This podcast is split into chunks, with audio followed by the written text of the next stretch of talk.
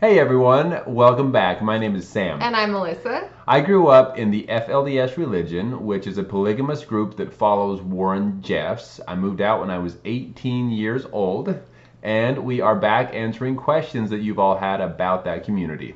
Yes, and if you want to hear more about what it was like for Sam to grow up in polygamy and ask us questions, please like, subscribe, leave comments and questions. That's how we decide what videos to make. Yes, please. So we are going to dive in. One question we've gotten a lot since we did a video on um, the show Escaping Polygamy and our reaction to that. A lot of people have asked about um, what security was like out there um, in you know the Colorado City Hildale area, and if there is such a thing as the God Squad. Dun, dun, So, for those of you who have heard that term before, the God Squad, um, it's normally referred to like what they're basically security, right? Well, I guess I should be asking you that. yeah, so it's it's a yes, it's kind of a nickname. I never heard of the God Squad when I lived out there. I, it wasn't something that they called it or referred to it as, but basically it was assigned people from the leaders of the church to keep an eye on everyone. Okay, so they never called it the God Squad out there. That's just like a name that like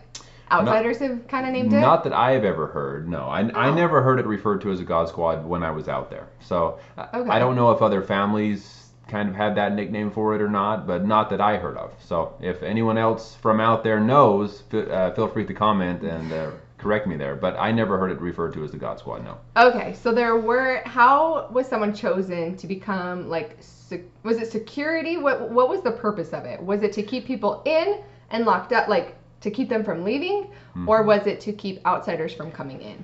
So, my opinion on it, based on what I saw and what I experienced, is it was just to, I guess, scare people. It was a scare tactic, and it was a kind of a way to make people feel like they were always being watched, so that they would never do something they shouldn't do.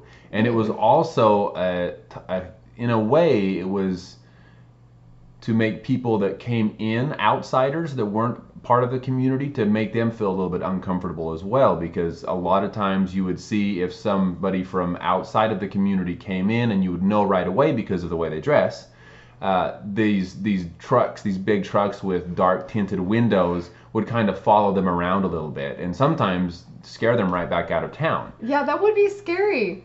and so I, I think that's probably why some people had the notion that going out there to visit was dangerous uh, because of that the way that was. And and some of it, some of it was just they, they thought it was some people thought it was funny. Like oh there's strangers here. Let's scare them a little bit but there was also the side of it that there were people that were actually assigned to kind of drive around and, and spy on things and, and see what was going on and then report back to the leaders of the church That's what I was gonna ask. If there was like actual assignments, was Yeah. it like an official capacity, or was it just?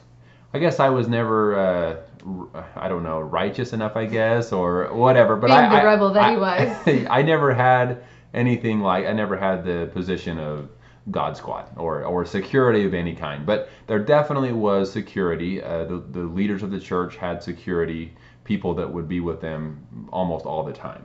Okay. And uh, I remember, uh, for example, when we were, oh man, this was, it was way back, oh, several years before I moved out. We were in a meeting, and we were sitting in this meeting. It was a Sunday morning, or sorry, it was a Saturday morning meeting, and we would often have a Saturday morning meeting. And we would sometimes refer to it as the work meeting because in those meetings, towards the end, we would be assigned certain projects to do around the community, the man work. Uh, anyway, during this meeting, the FBI broke through the doors, rushing in to try to get some of the leaders of the church because this was during the time that they were still trying to find Warren Jeffs. So they were after Warren Jeffs. They hadn't found him yet. He was on the top of the FBI's most wanted oh list. Oh my gosh. And so they broke in the meeting house while the meeting was going on. And it actually, they broke in right during the time that, that they were saying the closing prayer. So a lot of us were bowing our heads, closing our eyes, and we heard this commotion coming in through the doors.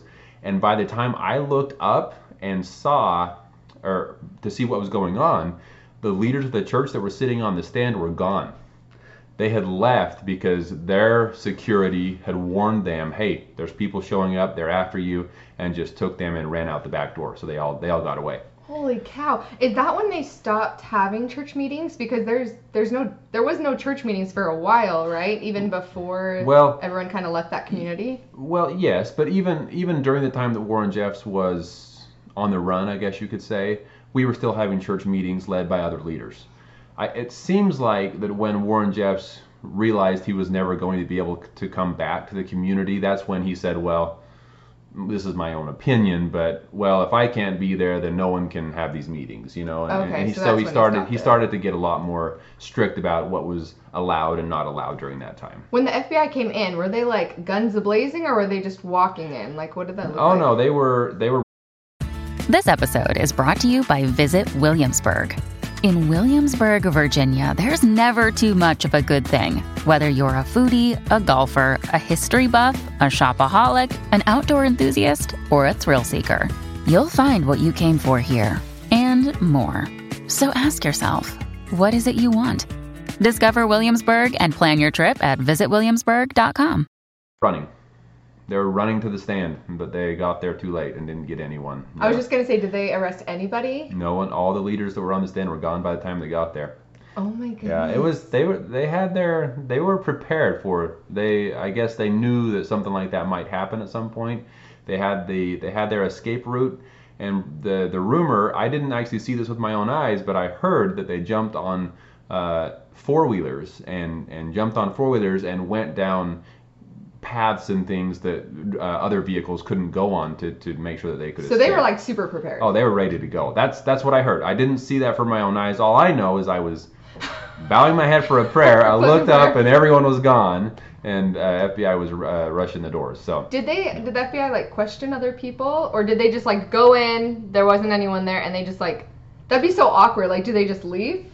Like, did I don't know what they did. I, I wasn't as a young boy. I didn't really want to know. I was just scared. Scared. And uh, me and my family, we were just we just left as soon as we could. So I didn't stick around to see what was going on. Uh, and I was so young, I probably didn't really care, care too much about yeah or f- understand fully what was going on yeah but i imagine they would have definitely because there were security security uh, people at the doors that they had to break through I, I don't believe that they actually broke the doors down when i say break through i mean they just got through the security. they got through the security that was at the door so i imagine they would have questioned those people at least Gotcha. but, but i don't know for sure Yeah, in order to get in at all. to tr- have to have yeah, and, and, and try to get any information on where these leaders would have gone. But it wasn't Warren Jeffs at that time. He was already on the run. He was who knows where. It was just other leaders of the church that might know where he is. Gotcha. Yeah. Okay, so the the leaders of the church obviously had security watching out Yep. for them. Was uh, was there security to keep people from leaving? Because that's a question we've gotten a lot. Like, were people ever physically restrained that you know of in your community? And granted, we've had a lot of comments. A lot of different communities handle things a lot differently. So. Um, there's definitely like I've heard the Kingston group they will like actually try to physically restrain um, just from what I've heard Yep. so a lot of different groups, like it's totally possible that these other groups do that. Um, not totally possible. Like I've definitely heard stories that that's Yeah. happened. Yeah. Um, but in the FLDS community, did you ever see them like physically try to restrain them? Nope, not that I saw personally. I did hear stories that that when a woman would try to leave, for example, they wouldn't allow her to take her children with her, which obviously you can imagine how difficult that would be. And so there were difficulties with these women trying to get their children out with them. And uh, they would actually take the children and, and just make sure that they stayed in a room and wouldn't let them come in contact with their mother to be able to take them with her. So that kind of stuff I know happened. So like Um, kind of more like keeping your children as hostage, which is Right, but once you reach and and people that tried to leave under the age of 18, they would definitely you know chase after them and try to bring them back. And uh, I don't know if anything got super violent or if it was more just like a a mental game of if you leave, all this bad stuff's going to happen to you. We know uh, that happened We know that emotion. Definitely emotional. Emotionally, it was very difficult for anyone involved, obviously, because leaving a family is not an easy thing to do. Uh, but anyway, uh, so if you were under the age of 18, they would try to make sure that they would keep you there. And uh, but once you turned the once you turned 18, I believe from my personal experience and from what I saw in the other areas of the uh, community, no one was actually physically held back. No. Yeah, they just did a lot of like emotional guilt trips. Right.